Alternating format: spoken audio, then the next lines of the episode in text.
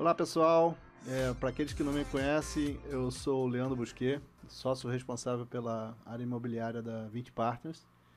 E como a gente veio comunicando aí ao longo desse ano, né, a gente fez uma série de mudanças na forma de comunicar com, com os nossos investidores, com o público em geral, né, e um dos formatos que a gente estava com vontade de introduzir era exatamente essa, esse formato de um podcast trimestral um pouco mais uh, informal, é, onde eu, o Rodrigo Coelho e o Ilan Nigri pudéssemos aqui é, bater papo é, sobre os principais temas aí que, que podem, de alguma maneira, ser interessantes para o nosso mercado, para o nosso segmento, sempre trazendo um convidado especial para enriquecer esse, esse papo, né? É, e hoje nós temos o prazer de ter aqui com a gente o Zé Carlos Carvalho, que é sócio da 20, é o nosso estrategista-chefe. E, e a gente vai aí bater um papo sobre cenário macro, eleições e que, de, de que forma isso tem um impacto no nosso no, no, segmento de fundos imobiliários e no mercado de fundos mercado imobiliário, né? É, bom, Zé Carlos, obrigado pela, pela presença aqui. Obrigado, Rodrigo. Obrigado, Ilan. É, obviamente esse é o nosso primeiro programa, provavelmente vai ter um monte de, né, de imperfeição aí, mas acho que a gente Faz vai tentar. Parte. E obviamente a gente não é, não é profissional do ramo, né? A gente sabe fazer investimento imobiliário, né? Mas a gente tá, tá melhorando com, com, com... Estamos evoluindo. É, pois é. um na, biquinho de vez em quando. É, né, se tudo der errado, né? Vamos virar apresentadores de podcast. Mas, é, Zé Carlos, a gente está aqui exatamente entre o primeiro turno e o segundo turno das eleições. Então, acho que é, o tema eleição não podia né, deixar de estar aqui presente nesse bate-papo com você.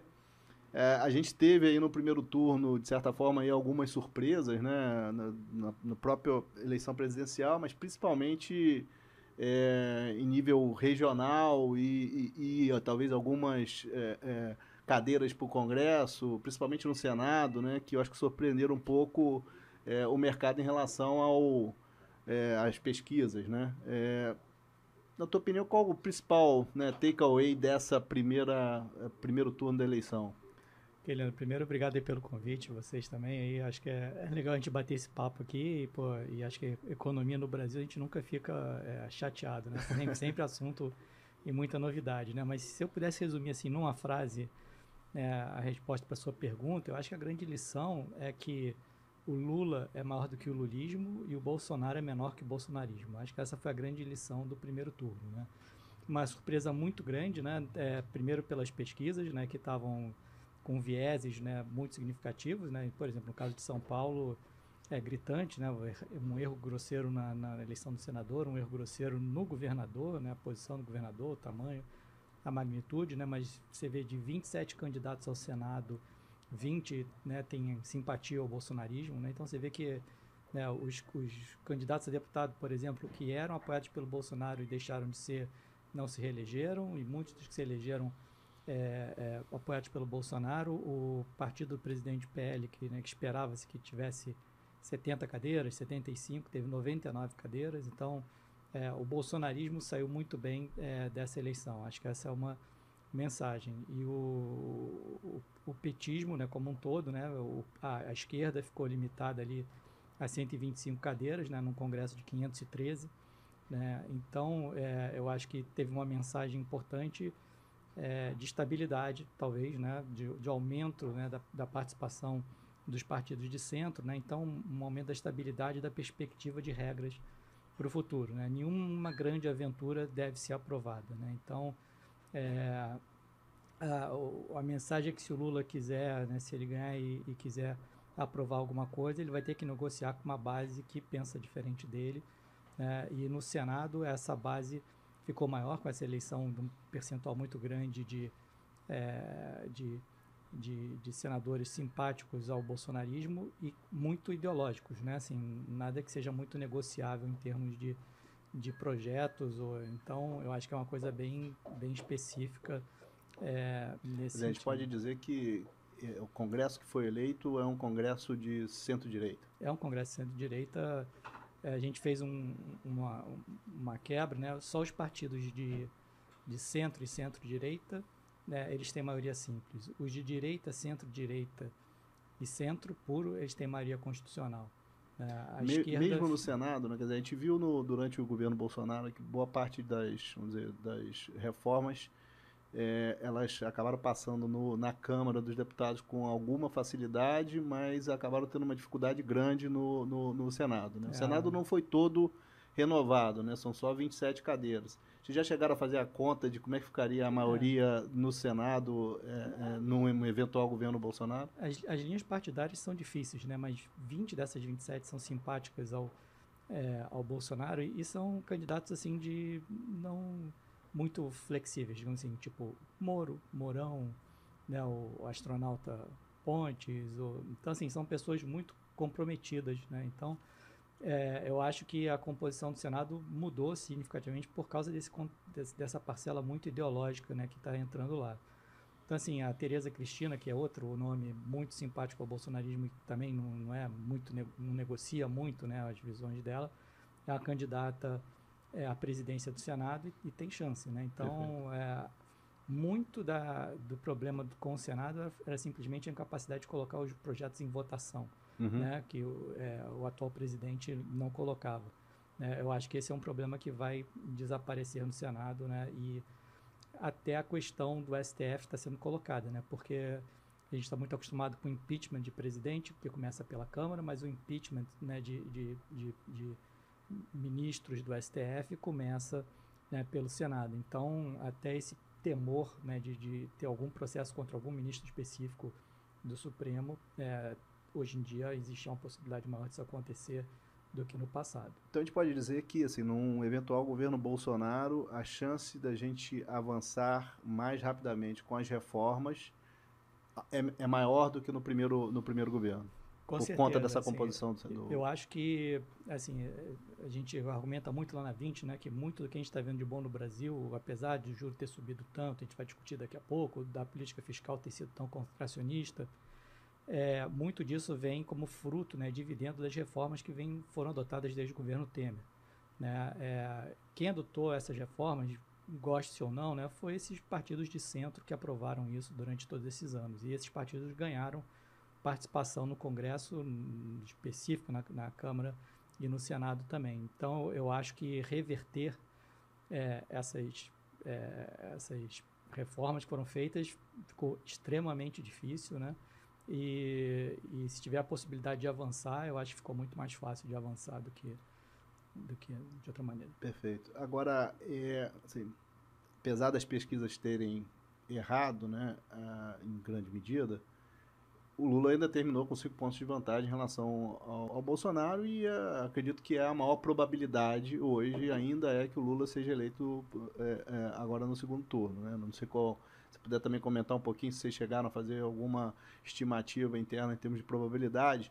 Mas eu vou emendar numa segunda pergunta. Assim, nesse cenário, né, você chegou a mencionar que essa composição do Congresso ela vai é, acabar impedindo que dizer, medidas é, é, ruins sejam aprovadas. Mas a gente dá para esperar num governo Lula ainda assim que a gente continue avançando é, na, no, na agenda de reformas, dado que a gente tem esse Congresso, dá, dá, dá para o Congresso ser, vamos dizer, a força motriz das reformas, e mesmo que a gente tenha um, um executivo não atuante é, nesse sentido? Vamos lá. Então, falando primeiro das, das probabilidades, né, uma coisa que funcionou muito, né, como a gente analisou lá na 20, e, e para entender como estava evoluindo o voto, foi tentar olhar o que a gente chama de índice de miséria. O índice de miséria é a soma da inflação com o desemprego. Né? Quando começou a campanha presidencial, ainda no final do ano passado, o desemprego estava muito alto e a inflação estava muito alta. Né? Desde então, o desemprego estava em 15 caiu para 8,4, o último número. A inflação que estava em 12, saiu hoje o IPCA, está em 7,2. Então, esse índice de miséria caiu muito. E não foi só, é, não foi só a parte de gasolina que caiu, não. Né? Hoje a gente viu no IPCA que muitos componentes de alimentação também estão caindo. Então, a, a, nossa visão é que, na medida, né, a gente consegue mostrar essa correlação, na medida que esse índice de miséria cai, na medida que o desemprego né, cai e que a inflação cai, a aprovação do governo melhora. Isso aí você coloca os dois gráficos juntos, é uma, é uma correlação muito clara. E algum tempo depois da aprovação melhorar, a intenção de voto melhora. Então, assim, eu acho que uma das intenções, uma das preocupações de, do, da campanha do Lula de ganhar no primeiro turno, encerrar logo a fatura do primeiro turno, é porque, na medida que o tempo vai passando, esse efeito positivo né, de, de mais emprego, de menos inflação, vai se alastrando pela economia, a avaliação do governo melhora, e isso aí gera um, uma intenção de voto maior. Então, é, no mercado a gente fala que o passar do tempo, né, o time decay, o passar do tempo, né, é a favor do Bolsonaro. Né? Então, porque esses índices de inflação continuam caindo né, e o emprego continua melhorando.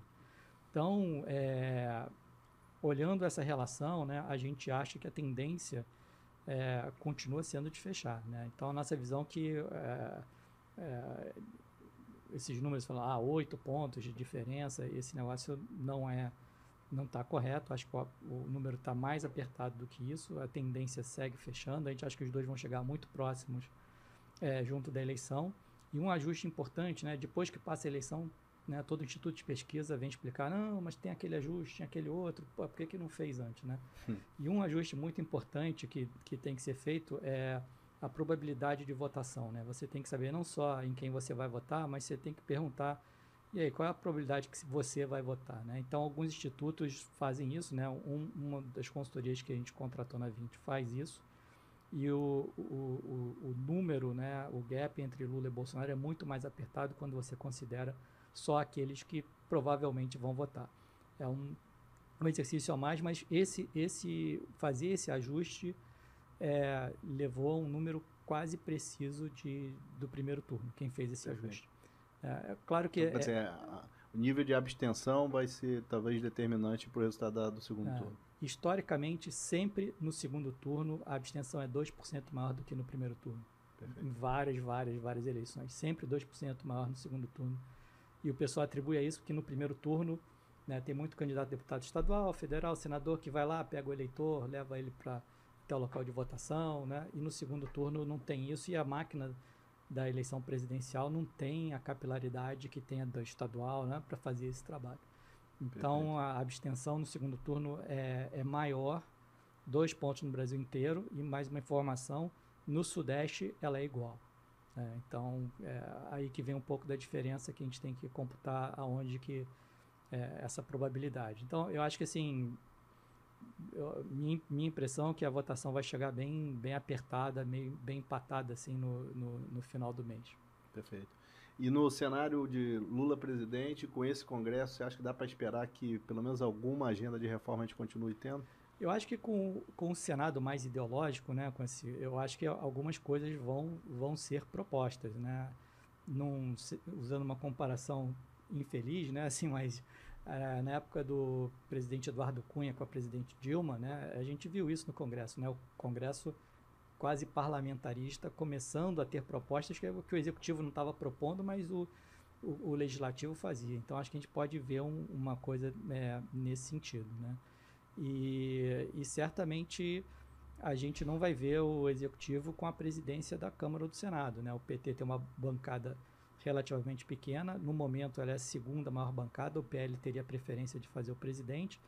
Mas o União Brasil e o PP devem se unir né, antes de, é, da próxima legislatura. Então, eles ficariam com, com a maior bancada. Então, é, eles teriam a maior bancada, o PL a segunda, o PT a terceira. Né? Então, ali não teria chance de, é, de ter o controle da Câmara e no Senado também não. Então, assim, eu, eu pode acontecer uma situação aí do Executivo é, não ter tanta liderança. O outro ponto também importante, que não existia antigamente, né, quando é, o Lula foi presidente, é que o, o, Congresso também foi se tornando mais independente em termos de orçamento. No passado, né, o orçamento do Brasil era só autorizativo, ele só autorizava a despesa, né, mas daí o deputado tinha que chegar lá no presidente, presidente, por favor, aprova aquele hospital na minha cidade, daí, ah, vota comigo que eu aprovo, né? tinha esse tipo de coisa. Hoje em dia, grande parte do, do orçamento ele é mandatório. Né? Então, se o Congresso votou, você tem que realizar. Pode ser em janeiro, pode ser em dezembro. Se você é meu amigo, eu faço em janeiro. Se é meu inimigo, eu faço em dezembro. Perfeito. Mas muitas das, das despesas são obrigatórias. Então, isso tirou muito do poder de barganha é, do executivo de, de, de controlar o Congresso, de manipular o Congresso. Maravilha. Agora, mudando de assunto, né, você chegou a mencionar um pouco aí da, da trajetória de, de, de juros e inflação. Né? A, gente, é, a gente viu o Banco Central, é, talvez no início do, do, do, mandato, aí, demorando um pouco para vamos dizer, reagir, mas é, em comparação com o resto do mundo, né, eu acho que é, o nosso Banco Central tirou aí perto de nota 10, né? É, então começou a se movimentar antes e já está colhendo os frutos aí com, com a inflação em queda e tal. É, olhando para frente, então, primeiro como é que como é que você avalia o trabalho do, do, do, do Banco Central aí nesse, nesse mandato do Roberto Campos? É, e como que, como que você enxerga a trajetória que para o nosso mercado, né, isso é, é, é muito importante, né? É, como é que você enxerga a trajetória de juros e inflação aí para um cenário de, de curto e médio prazo, né? Joia, assim, antes de falar do trabalho do, do Banco Central, eu acho que é, teve uma coisa importante várias vezes a gente fala, né? Já falei aqui uma vez, a segunda vez, mais um exemplo mais concreto. Rodrigo, você pode beber água que não está pagando, não. Está tá incluído no preço. Está incluído. Ah, então tá Mas uma das coisas importantes que foram aprovadas foi a independência do Banco Central. Foram várias reformas, né? Pequenas, né? Mas você vê que elas vão, vão dando dividendos, né? E, e acho que essa independência do Banco Central, de certa forma, ela se pagou, como a gente falou aqui, a, a, é, muita gente estranhou, pô, o Banco Central está subindo juros, está atrasado, não sei o quê. Mas a gente começou a alta no início de, de 2021, né? Quando o resto do Sim. mundo foi começar em 2022 e a gente está vendo aí estão com problemas aí de, de, de fazer a curva na inflação, enquanto o Brasil a gente já declarou encerrado o trabalho, né? E a gente vê a inflação em queda.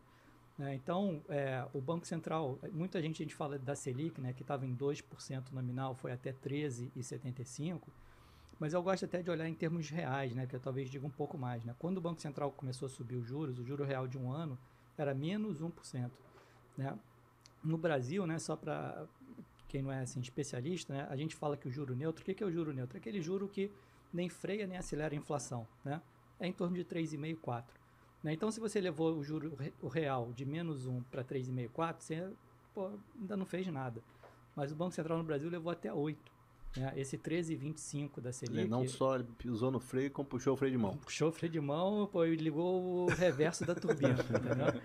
Então, assim, o dobro, né? A dose do remédio, digamos, é 3,5, 4. Você tomou o dobro da dose do remédio. Então, assim, não tem muito que questionar, pô, será que ele fez o trabalho? Fez o trabalho? Pô, cara, deu o dobro da dose do remédio. Então, pô, é, funcionou, né? E a gente começa a ver é, os efeitos disso. Né? Então, por exemplo, a expectativa de inflação para esse ano, que pô, no início do ano o pessoal está falando que é 9, 9,5, a gente já falando de 10, né? vai fechar o ano em 5,5, entre 5 e 5,5. É incrível isso, né? Pode é. ser até que o. É, é, é, possível até que o, o, o, o, presidente do Banco Central não precise escrever a cartinha justificando o, é. o, estouro da, da, da, banda de cima da meta, é. né? Acho que vai o que era impensável, mas, o que era impensável no começo do ano, né? Isso. Assim, mas... E, e, no Brasil, como, como é tudo muito indexado, né, isso ajuda muito para os anos seguintes. Né? Por quê? Por que, que, a inflação foi tão alta em 2022, esse ano que a gente está? Porque em 2021 a inflação foi 10. Se a inflação foi 10, esse ano, em 22, o aluguel subiu 10, a escola subiu 10, o IPVA subiu 10, né? tudo pô, sobe de acordo com a inflação passada. Se esse ano for 5,5, a gente na 20 acha que é 5,4, a expectativa do Fox é 5,5, vai ser por aí mais ou menos, né? É, o IPVA no ano que vem, em vez de subir 10, vai subir 5. A escola no ano que vem, em vez de subir 10, vai subir 5. Tudo vai subir menos. Então a inércia da inflação para o ano seguinte cai bastante. Então pode até Infelizmente os aluguéis também vão subir é, menos. É, tem esse lado ruim, mas, mas o lado bom né, disso aí é que vendo essa inflação em queda, o juro não vai ficar em 8. Né? Como a gente disse, a dose normal do remédio do juro real é 4, está em 8.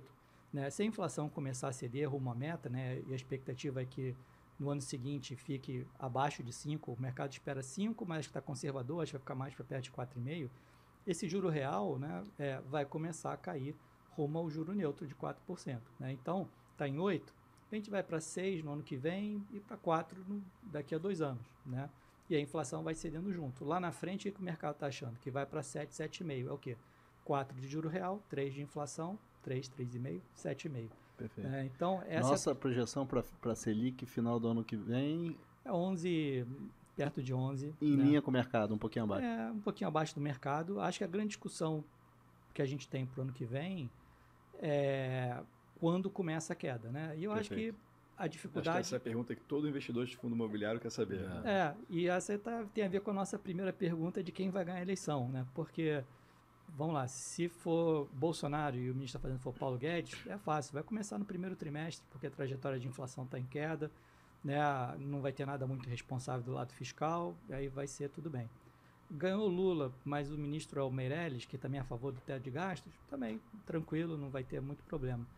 É, ah, ganhou Lula, mas o ministro da Fazenda é o Alexandre Padilha, o Wellington Dias ou o Jacques Wagner. Opa, vamos lá. É, tudo bem, pode ser que seja bom, mas o que, que o senhor pretende fazer? Né? É, e pelo que está sendo discutido, né, um dos tópicos da agenda é mudar o teto de gasto. Vai ser mudado? Tá bom, mas como vai ser mudado? Né? E, e que, quando você vai querer aumentar o gasto? Então, se tiver uma discussão sobre aumento de gastos, né, é, mudança irresponsável do teto de gastos, né, logo no início, no primeiro trimestre, provavelmente o Banco Central vai falar, opa, deixa eu entender melhor aqui o que está acontecendo na política fiscal antes de eu começar a fazer a política monetária mais frouxa. Eu até acho que vai cair também, mas aí fica mais para o segundo semestre. Então, acho que esse, essa movimentação do xadrez político vai ser muito importante para entender o momento da queda da Selic. Mas eu acho que vai acontecer aí, independente, porque a dinâmica da inflação é de queda. O, só para vocês terem noção, o IPCA ano a ano, no meio do ano, vai dar 3%.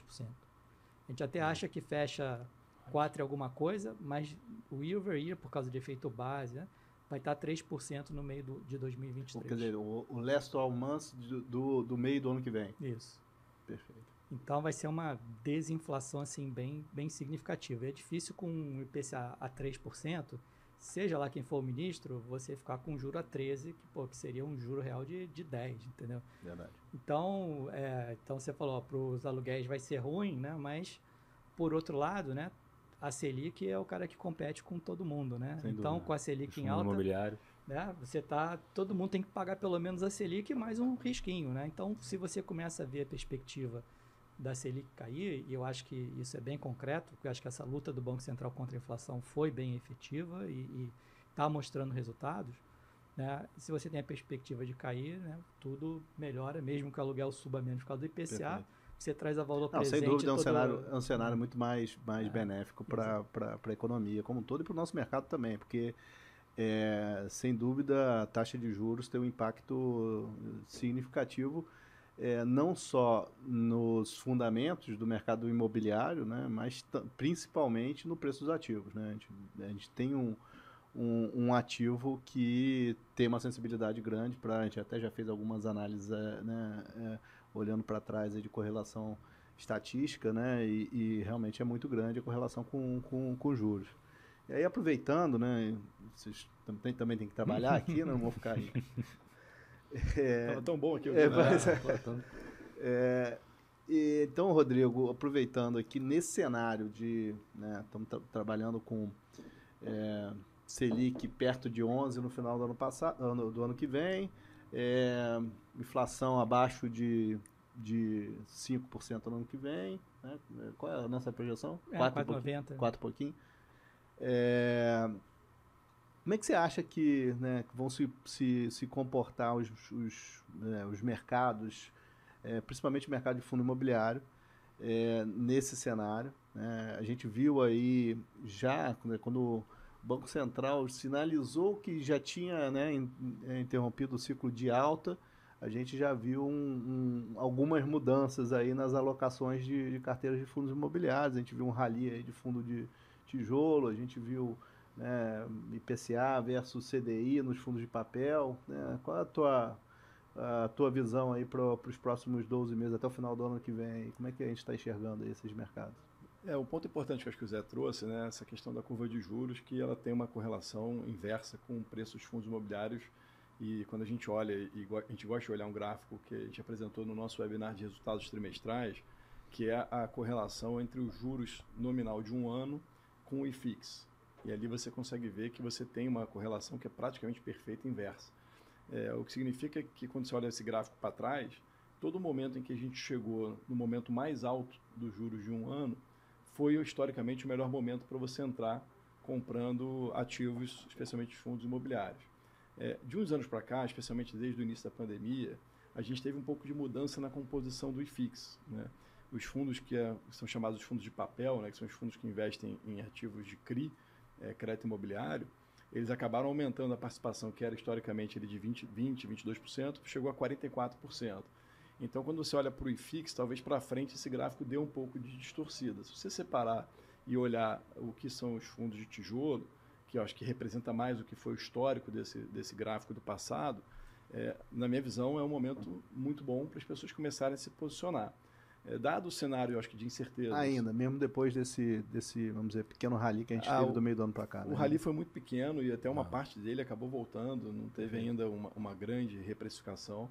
Quando a gente olha, inclusive, os fundamentos de cada um desses mercados imobiliários, a gente vê bons fundamentos nos principais segmentos aqui, shopping, escritórios, galpão. Preço do tijolo, né? Preço do tijolo é um, um preço é, em níveis muito baixos, inclusive em, em alguns mercados abaixo do custo de reposição. Então, que isso é um outro indicador que é um momento é, bom de você entrar, né? Porque no limite, gente está falando de custo de reposição, é que você vai comprar um ativo hoje que já está pronto, locado, com uma localização conhecida, já o locatário já está operando, etc., num preço abaixo do que você teria se você fosse comprar o terreno, contratar uma construtora, correr atrás de um locatário. Risco de desenvolvimento. Com risco de desenvolvimento, que, então você tem um risco muito menor, é, numa certeza muito maior.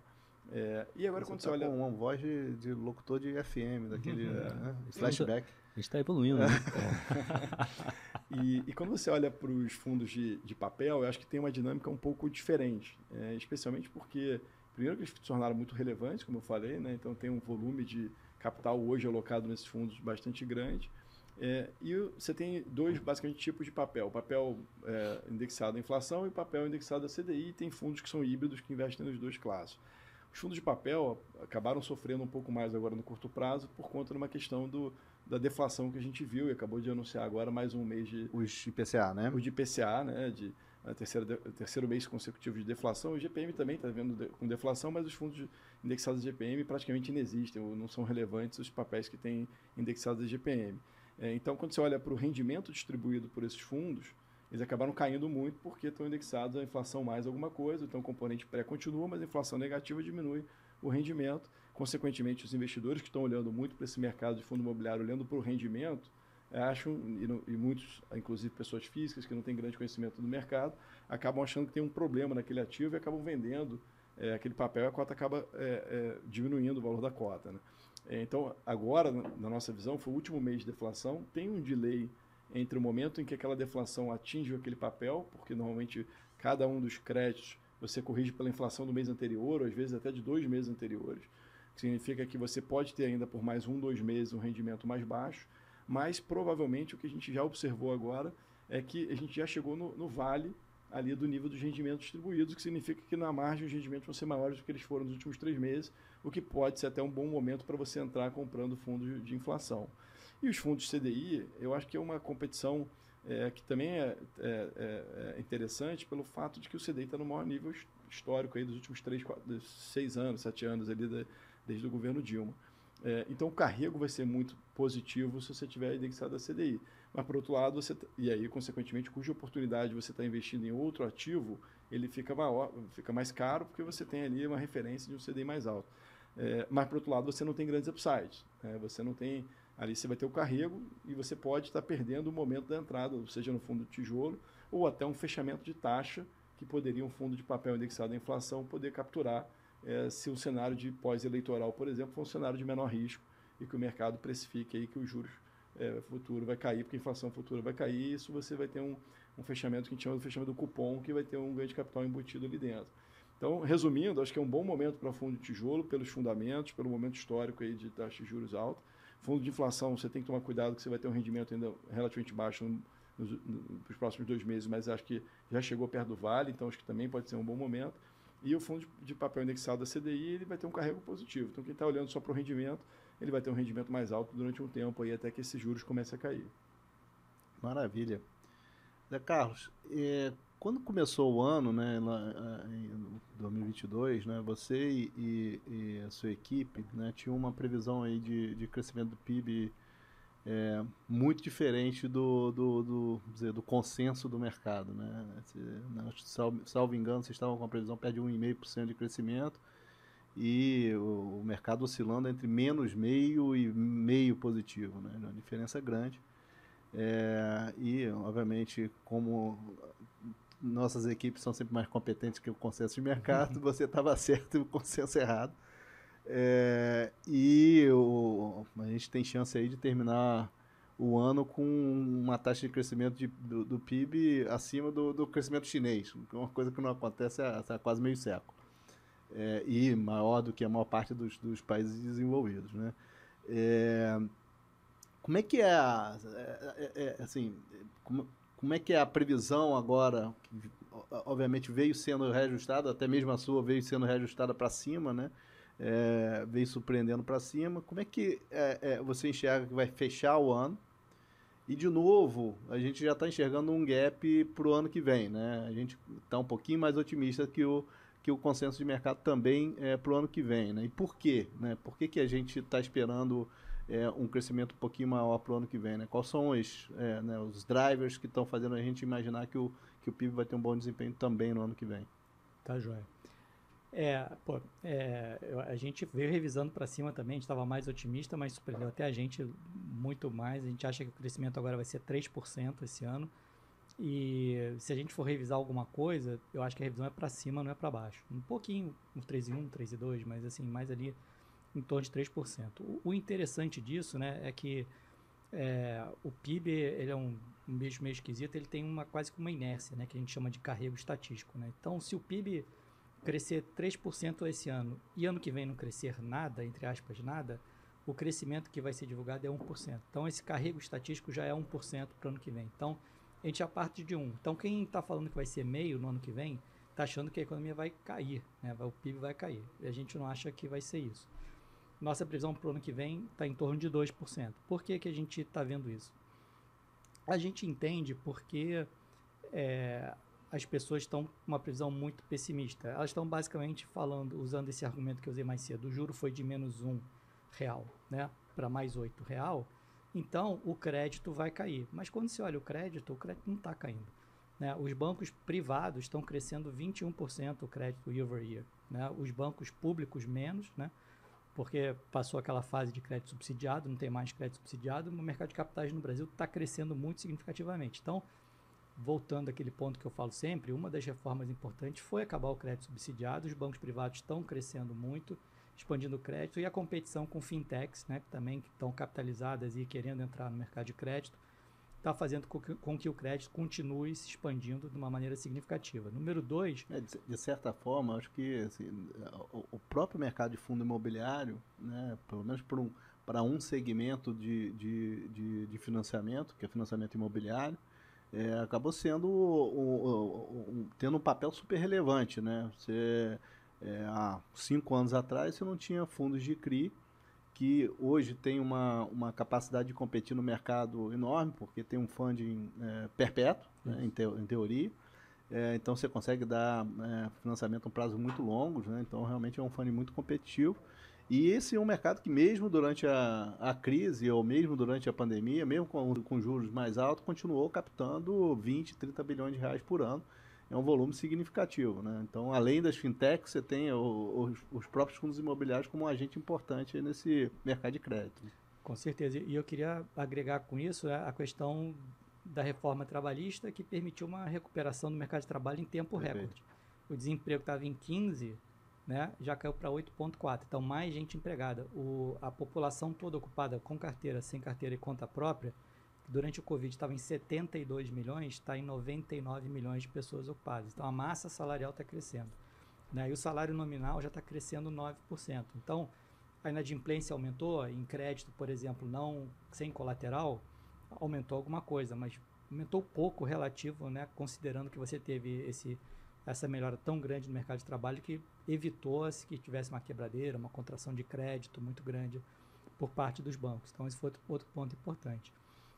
Então, isso não está mudando. O mercado de trabalho com dinâmica boa, né, os bancos continuam expandindo crédito. E o terceiro ponto, que é outro ponto que muita gente no modelo econométrico fala, ó, se o juro for de menos 1 para mais 8 real, então o investimento vai cair. Né? Mas o que a gente viu é que teve tanta privatização e concessão desde o governo Temer, né, a gente fez um trabalho de somar todos os investimentos relacionados à infraestrutura, todas as privatizações, privatizações e concessões que tiveram desde o Temer, cada uma delas tem um cronograma de desembolsos. A gente foi somando o cronograma de desembolsos, o investimento de 21 para 22 relacionados a privatizações e concessões dobra.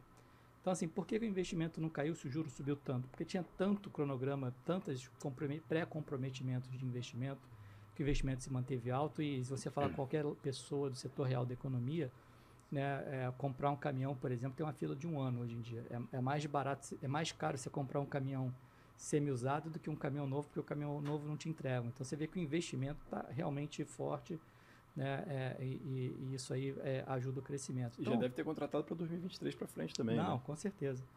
Então, assim, eu, eu, eu, não, eu não consigo ver o desaquecimento da economia se o mercado de trabalho está forte, o, o, crédito segue firme e o investimento segue firme. O, é, o, dizer, o crescimento do auxílio emergencial tem um, o Auxílio Brasil tem um, um impacto em consumo também, né? Sim, mais, mais perto de meio por cento do PIB, né? Não é, não é isso que vai fazer assim, uma grande diferença. Né? Então, é, ajuda, não, não, atrapalha. Mas eu até estou olhando esses pontos mais fundamentais: crédito, investimento, Perfeito. mercado de trabalho, continua tudo muito, muito saudável. Né?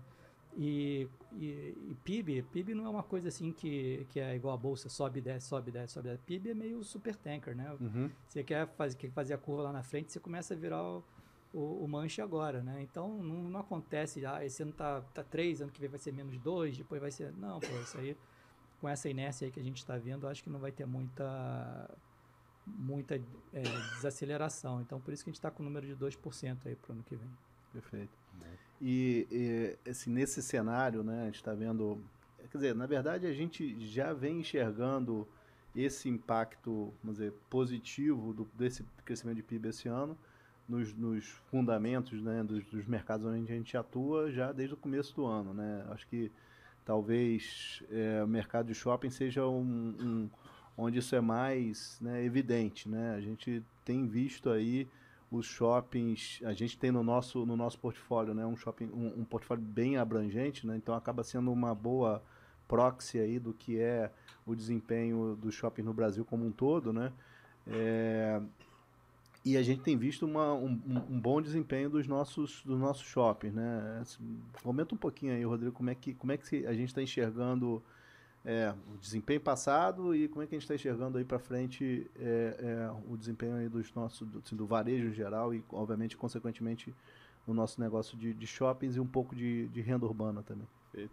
O segmento de shoppings, como você sabe bem, a gente olha muito um efeito de sazonalidade, né? Então, as, as, métricas, quando você vai comparar, não, não, adianta comparar um mês contra o outro do próprio ano, você compara sempre com o mesmo mês do ano anterior. É, no caso aqui, a gente acabou passando por uma pandemia, então você pega 2020, os dados foram distorcidos, 2021 era um período de recuperação, então a gente acaba eliminando 2020, 2021 da conta e compara com 2019. E quando você olha o início do ano, a gente ainda teve um efeito ainda que a gente acaba deixando, parece que já faz tanto tempo, mas foi em janeiro desse ano, que foi o efeito da Omicron, né? que era a, possível variante mais contaminante, etc., que fez com que as pessoas voltassem a ter uma nova é, restrição de circulação, etc. Isso teve um efeito ainda negativo nos shoppings no mês de janeiro. Então, quando a gente olha os três principais é, é, indicadores que a gente poderia olhar, né, que acho que dizem um pouco a respeito da, da atividade, né, que é fluxo de veículos, vendas e o resultado dos shoppings, a gente é, transitou no campo negativo nas três é, variáveis. Né? É, a gente foi indo, fevereiro foi melhorando, março melhorando, e, e a gente teve um, um, primeiro trimestre onde fechou o mês de março melhor do que fevereiro, melhor do que janeiro, é, com venda indo para o campo positivo versus 2019 apenas em março. Então, janeiro, fevereiro foi negativo. Os resultados dos shoppings aí já começaram a refletir, porque no resultado dos shoppings você tem um efeito um pouco de inflação nos contratos de aluguel, você tem outros efeitos que são tarifa do estacionamento, que você acabou repassando também, um pouco o impacto de inflação e repasse de preço. Recuperação de inadimplência. Recuperação de inadimplência. Então, os resultados já vieram mais fortes é, e o fluxo de veículos acabou ficando um pouco para trás. Né, e largou o ano aí com queda de 30% versus o que tinha em 2019. Agora, nessas três variáveis, o, o primeiro TRI fechou mais forte do que janeiro, o segundo TRI foi, ficou mais forte do que o primeiro é, TRI, e agora os meses do terceiro TRI estão vindo mais fortes do que é, os, os, trimestres anteriores, o que indica que realmente está tendo um período de recuperação muito positivo. Né? Então, quando a gente olha para é, é, vendas, o que já foi negativo em janeiro e fevereiro. A gente já está, nos últimos três meses, na média, a gente está falando aí de 8, 9% de crescimento na média do nosso portfólio, é, versus 2019. Quando a gente olha para o resultado operacional, né, que é o NOI dos shoppings, a gente já está dois dígitos há, bastante tempo, desde é, março, abril, já estava com dois dígitos de crescimento, a gente está agora na ordem de 20%, 22% é, versus 2019, né, que é um resultado bastante forte. Agora, o fluxo de veículos ainda não. O fluxo de veículos ele acabou ficando um pouco para trás, mas o que começou menos 30%, ele já está agora em menos 10%, na média do nosso shopping. E aí tem um efeito talvez acumulado de é, diminuir um pouco aí os lançamentos de cinema, tem, a retomada não é um negócio girar a chave e você volta full power para tudo, é, mas a gente está bastante otimista do que a gente está olhando para frente, porque é, quando a gente olha no Brasil inteiro, né, um portfólio de 19 shoppings em todas as regiões do Brasil, a gente vê que é, é, é bem dissipado esse movimento, não é um efeito ah, só do Sudeste ou só do Nordeste. É claro que você pega shoppings que são mais fortes e shoppings que são menos fortes. É, mas regionalmente a gente não tem visto tanta diferença, o que mostra e reflete bastante do que o Zé comentou aqui, que ao longo do ano todos os economistas foram revendo é, o nível de PIB e isso foi refletindo naturalmente uma melhor performance operacional dos ativos. Né? Maravilha. Sua vez, Ilan. Vamos lá. A gente. Só um comentário interessante, que acho que tá claro que o shopping não acabou com o e-commerce e não acabou com a pandemia, né? E então, vice-versa. Vice-versa. Então, assim, acho que é um. É meio Highlander, né? Você é, sai até mais forte ali. Da... Segmento é. resiliente. É, verdade. Eu sou suspeito para falar de shopping, né? é, bom, é, a gente viu é, comércio eletrônico performando nos últimos, sei lá, 10 anos com taxas de crescimento muito fortes, aí perto de 15% ao ano de, de, crescimento acumulado. E aí na pandemia esse crescimento explodiu, né? É, eu acho que um, se, se, teve um, um, um, segmento beneficiado pela, pela pandemia foi o segmento de comércio eletrônico. Sim. Acho que isso é inegável. É, só que aí esse ano tem um pouco de ressaca aí desse, desse crescimento muito acelerado, né? A gente já está vendo é, é, o ritmo de crescimento cair bastante. Desacelerando.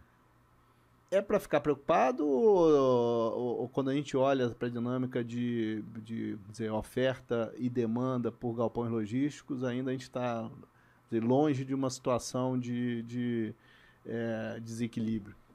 Eu diria que assim, realmente a gente teve dois anos com, com, com outlier, né? De, pô, 2020 foi 40%, 21 a gente cresceu 27%, e como você colocou bem, nos últimos 10 anos 15%, que é um crescimento expressivo. Quando a gente olha para frente, é, tem alguns estudos, né, e eu vou falar um pouco também do que a gente está sentindo no mercado, esse ano a estimativa é em torno de 12% de crescimento. Então já teve essa desaceleração, a gente já está percebendo. Né, Você grandes... vê, né? É, tá, tá, é, é, e-commerce é tipo China, né? Quando está crescendo é, 12%, está desacelerando, né? Já, todo mundo acha ruim, né? Mas assim, é, então é um crescimento, o mercado continua sólido, né? A gente vê na ponta dos galpões, né? acho que é importante para todo mundo entender, assim, é, o, o, consumo é um driver importante, para um principal driver do, do, dos galpões logísticos, né? E obviamente o e-commerce foi um vento muito a favor e hoje em dia tem muito impacto nesse segmento. Então a gente vê hoje, esse ano, em torno de 12%, é, mas para frente já tem uma estimativa de ficar nesse 15, entre 15% e 20%. Então, assim, a gente tem aí. É, e quando a gente olha para os números efetivamente do, de galpões, né, a gente pegou um 2020 e 2021 com absorções líquidas recordes no Brasil. Foi 2020 foi 2 milhões, 1 milhão e meio de metros quadrados, 21 passou de 2 milhões. E esse ano, que todo mundo já falava, ah, o mercado vai desacelerar, já estamos com 1 milhão de metros quadrados no primeiro semestre, então tudo de que a gente vai, pode fazer um 2021 ou melhor. É, obviamente, é, a gente observa essa questão da demanda especificamente do locatário de e-commerce desacelerou, mas você tem outros tomadores, outros locatários também, outras operações, né? Então, é, de certa forma, o outro indicador que o, que o Zé Carlos mencionou aí de, de dizer, demanda por caminhões está intimamente ligado a, ao desempenho de dizer, logística como um todo, né? Exato. Se tivesse mais caminhões disponíveis, provavelmente a demanda por galpão ainda ia, ia aumentar, né? Porque por enquanto ainda estão cabendo nas docas, né? Mas se tiver muito mais caminhão, vai precisar de mais doca, né?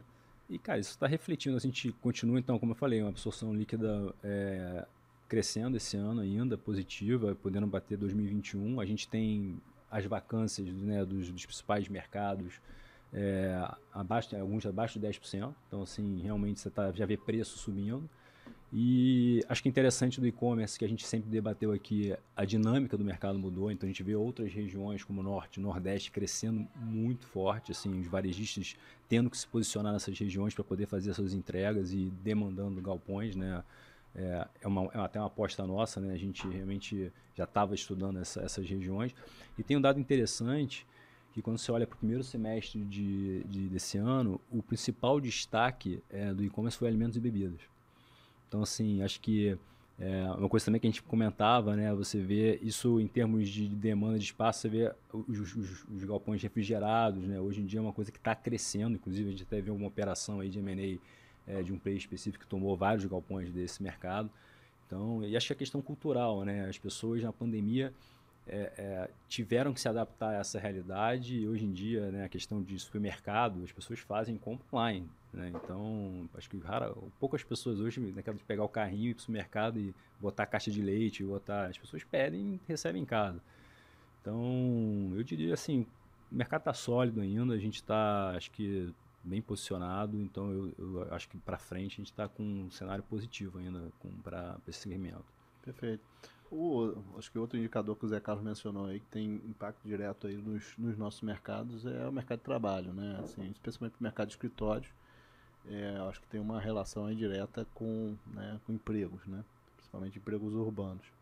É, além disso, né, é, a gente teve, assim, acho, é, felizmente, acho que a, podemos dizer que a pandemia ficou para trás, é, e a gente tem observado o, o, comportamento dos mercados de escritórios, mas existia sempre o, vamos dizer, aquele fantasma de que ah, o home office vai mudar é, permanentemente, é, vamos dizer, a, a, configuração do mercado de escritórios, é, vai ser uma realidade que veio para ficar e tal. É, nós podemos hoje dizer com tranquilidade que, vamos dizer, os cenários mais, é, vamos dizer, exagerados e catastróficos é, para o mercado de escritórios decorrente da, desse fenômeno uh, home office, trabalho remoto, ficou para trás? Tranquilamente. Eu, assim, cada vez mais convicto, assim, tudo que eu tenho lido, estudado, eu diria que o mesmo fantasma que o e-commerce era para o shopping e sabe que não, não acabou e não vai acabar, né? Os shoppings se transformaram. É, é a mesma coisa home office. Eu diria que é, é muito claro hoje em dia é, que, que não, não funciona, né? A gente sabe, a gente vê... É, acho que nos Estados, até nos, nos, Estados Unidos você vê que tem, um, tem uma resiliência, assim, os americanos ficam tentando brigar de não querer voltar, mas assim, várias empresas é, é, querendo atrair seus colaboradores e está muito claro, acho que o principal ponto dessa questão do home office é a questão cultural da empresa. Então, assim, é um desafio muito grande você conseguir é, colocar a cultura da empresa com as pessoas trabalhando em home office. Né? Então a gente já vê, é, isso está se refletindo nos números. Né? A, a, a, gente vê aqui no Brasil, por exemplo, mercado de São Paulo, é, você já vê é, o eixo Faria Lima, que são os principais mercados, né? Faria Lima, JK, é, é, Itaim, Paulista, assim, em vacantes abaixo de 10%. Você não tem área, né? Por experiência própria, a gente sabe, procurando, não tem área disponível, os aluguéis subindo. E agora é interessante que é, essa questão de querer atrair os colaboradores mudou, o, conceito de escritório, como o shopping se transformou, também está mudando. Então, assim, você está. A questão dos layouts, a questão de você ter uma área de descompressão, é, possivelmente um estúdio como esse, onde as pessoas podem gravar seu podcast, é, né, as pessoas terem vontade de ir para o escritório para poder num espaço mais colaborativo, né, onde você induz a criatividade, poder ter o relacionamento e impor a cultura da empresa. Então, para mim está muito claro que é, é, esse mercado de home office.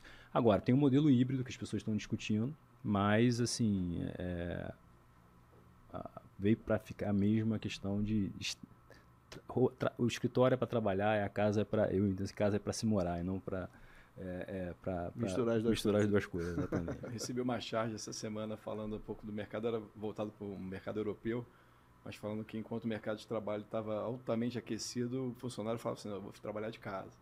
E aí começou a pegar uma crise, começou a ter um risco do cara ficar preocupado de perder o emprego, e o cara, pô, melhor eu aparecer no escritório, né? Porque Exato. senão depois não vão nem lembrar de mim aqui, pois vou ser é, o primeiro a ser demitido. Eu acho que teve, principalmente nos Estados Unidos, é, esse movimento do, do, do trabalho remoto, ele foi exacerbado por um mercado de trabalho muito forte, né? Então, é, então a, a, questão subjacente não era ah, eu quero trabalhar, assim, dado que eu posso escolher onde eu quero trabalhar, começar a exigir, não, não, não trabalho segunda, não trabalho sexta, que eu trabalho de casa e tal.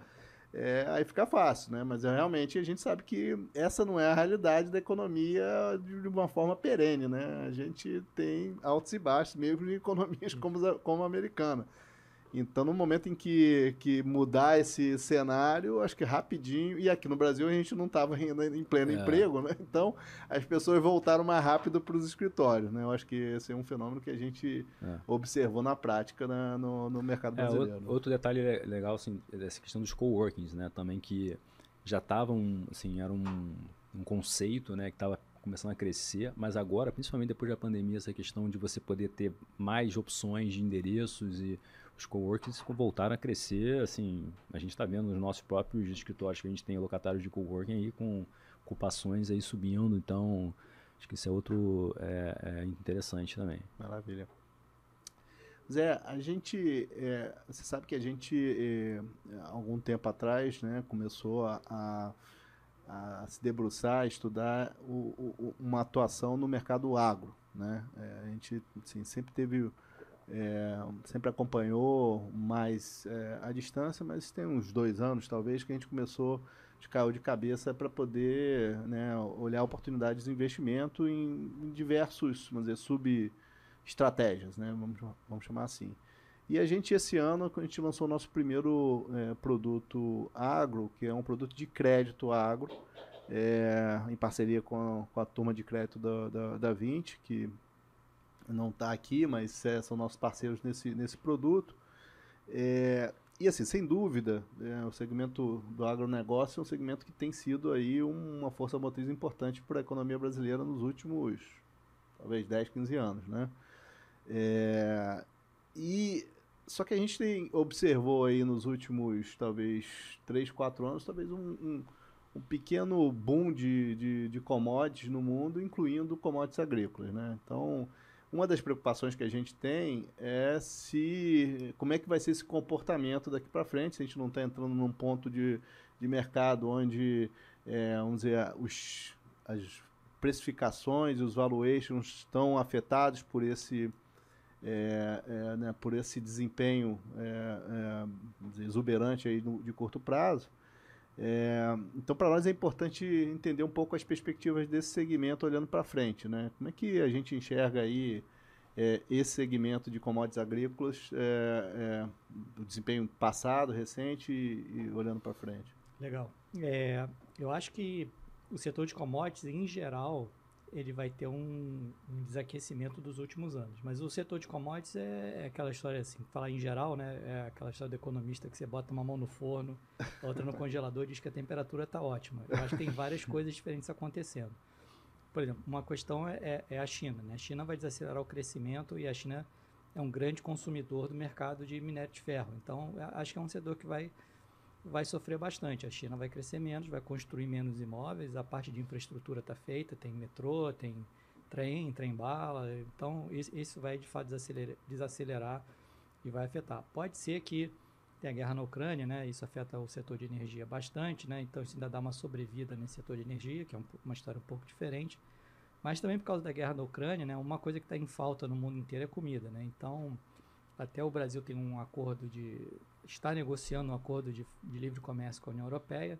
Né, e um dos motivos né, que a União Europeia quer fazer um acordo com a gente é que a gente é um basket aqui de produzir comida e, e a visão que, que, ter, que é, países querem ter segurança alimentar. Né? Então, aonde fazer uma fonte de, de, de alimentos e o Brasil é, é, é essa fonte importante.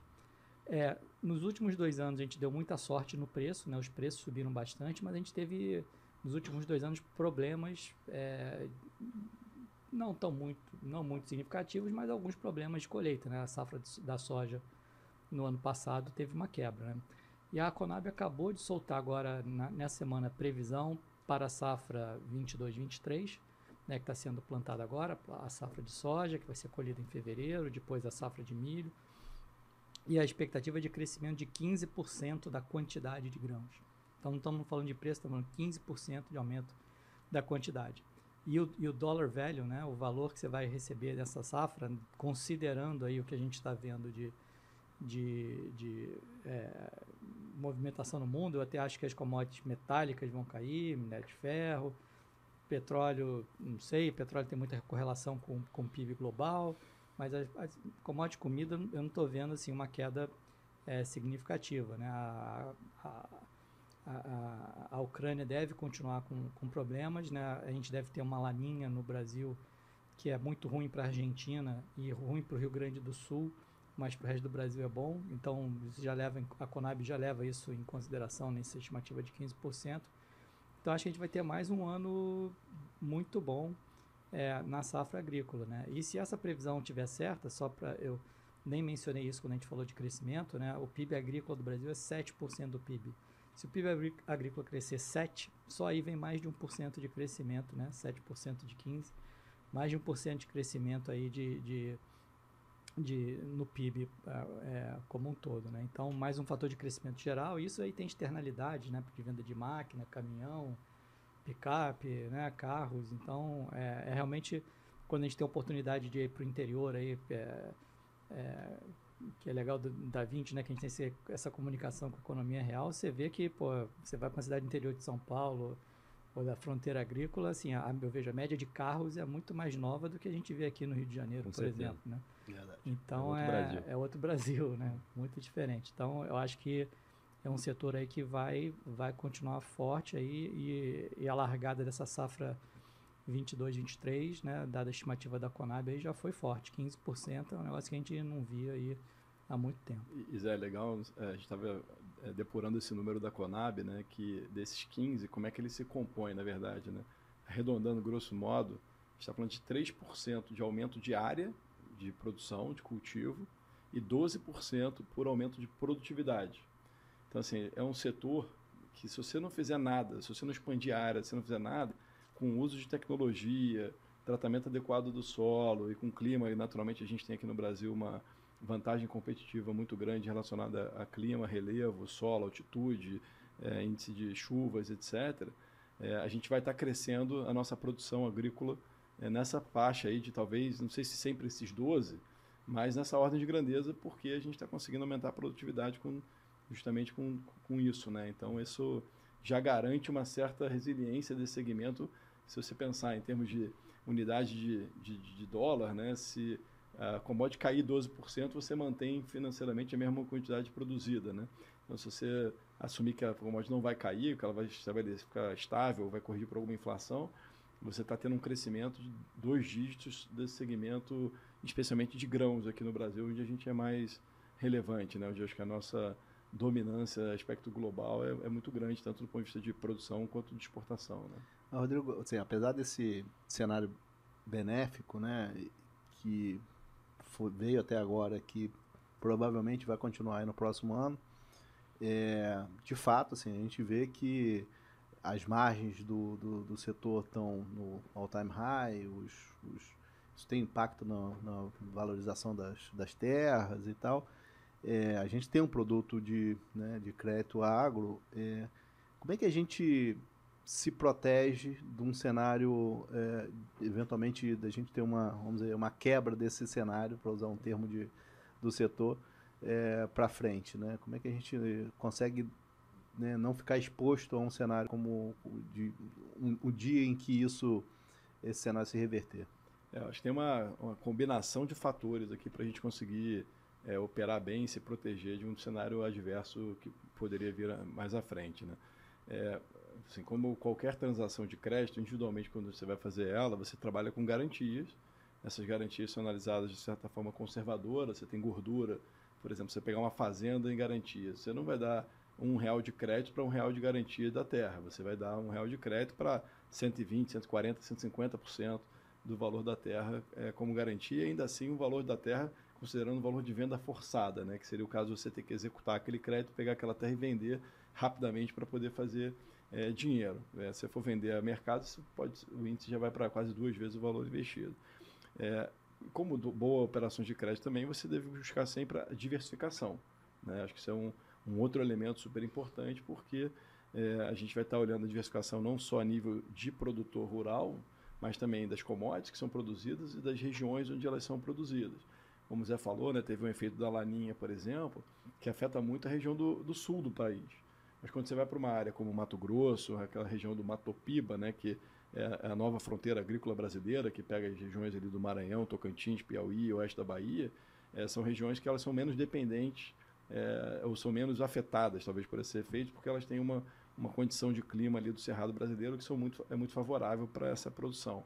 É, e, naturalmente, a gente tem que ser bastante conservador, não só nas garantias, né, que a gente está analisando um crédito, mas também nas premissas que a gente usa para frente. É, né? Normalmente a gente, a nossa análise fundamentalista é bem, bem, é, a gente sempre faz bem um, profunda, né? E um, um fluxo de caixa assim, do produtor, né? A gente olha para o que, que ele vai pegar esse dinheiro, o que, que ele vai fazer.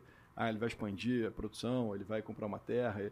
A gente trabalha um fluxo de caixa dele e a gente usa nas nossas premissas, inclusive premissas bem abaixo das premissas de mercado, né? Se você estima que a soja vai estar em 150 é, é, reais por, por, por, saca, a gente usa é, uma premissa conservadora de 100 daqui a alguns anos, porque a gente sabe que também commodities é uma coisa cíclica. Até mesmo a produtividade também, a produtividade, a gente, é a gente usa também, por exemplo, premissas de quebra de safra, é, mesmo em regiões onde você tem uma região que é histórico de quebra de safra é muito baixo, a gente faz premissa que a gente vai ter quebra de safra ao longo do tempo para poder analisar a situação de crédito daquele produtor e ter segurança que a gente vai conseguir é, reaver aquele crédito ali no futuro. Né? Agora, assim, no, no, macro, né, acho que é um segmento que a gente está enxergando muita oportunidade aí para expandir, porque é um segmento que historicamente foi muito pouco é, é, teve muito pouco acesso a crédito, né? Ou capital de longo prazo, talvez seja uma palavra melhor, mais genérica do que crédito. É, e a gente está vendo agora os instrumentos, né? Como a gente falou aqui agora há pouco, que o Zé estava comentando sobre o mercado de crédito está forte, né? É, nesse governo que teve agora foi lançado o instrumento Fiagro, né? Que inclusive é o instrumento que a gente utilizou para criar o nosso fundo, né? É, e esse produto ele é um produto que está no começo, assim, está é, iniciando e tem sido uma fonte de capital. É, já estamos chegando aí quase 10 bilhões de capital já destinado a isso, sua grande maioria voltado para crédito. É, e em breve a gente vai ver novos fundos aí, provavelmente investindo em terras e não só crédito, e eventualmente até em empresas formato meio private equity de agro, que também permite o instrumento Fiagro. Então são também é, outras formas da gente conseguir explorar. A gente está olhando também para esse mundo de terra é, com uma outra cabeça, uma cabeça um pouco mais de ganho de capital e menos de de renda, então talvez não seja um produto com a cara de um produto listado, é, mas também a gente está olhando para esse produto porque a gente acha que esse é um mercado que, é, se você souber operar bem, conhecer bem o produtor rural e, e, e, e, estruturar bem as transações, você tem aí uma arbitragem do ponto de vista de risco-retorno bastante interessante nesse momento. Maravilha, gente. Infelizmente estamos chegando aí no, no final do nosso tempo. Foi um prazer aí conversar com vocês. Eu acho que, pô, formato para mim funcionou super bem. bem. Eu acho que vai. Bom, João, vamos continuar fazendo então esse formato aí, boa ideia. E vamos trazer outros convidados, mas foi um prazer ter você. Trazer o Zé, Zé Carlos. De novo aqui, é, né? claro, tá sempre. Isso aqui, isso aqui. Com um convidado como o Zé, vai ficar fácil. É né? verdade, é verdade. Mas foi, foi um prazer aí nesse nosso podcast inaugural ter você e. Legal, pessoal. A gente vai sempre, sempre te chatear aí, tá trazendo para você falar aqui tá sobre joia. economia com a gente. Tá obrigado, bom? Zé. Tá obrigado. Bom, obrigado, obrigado a vocês.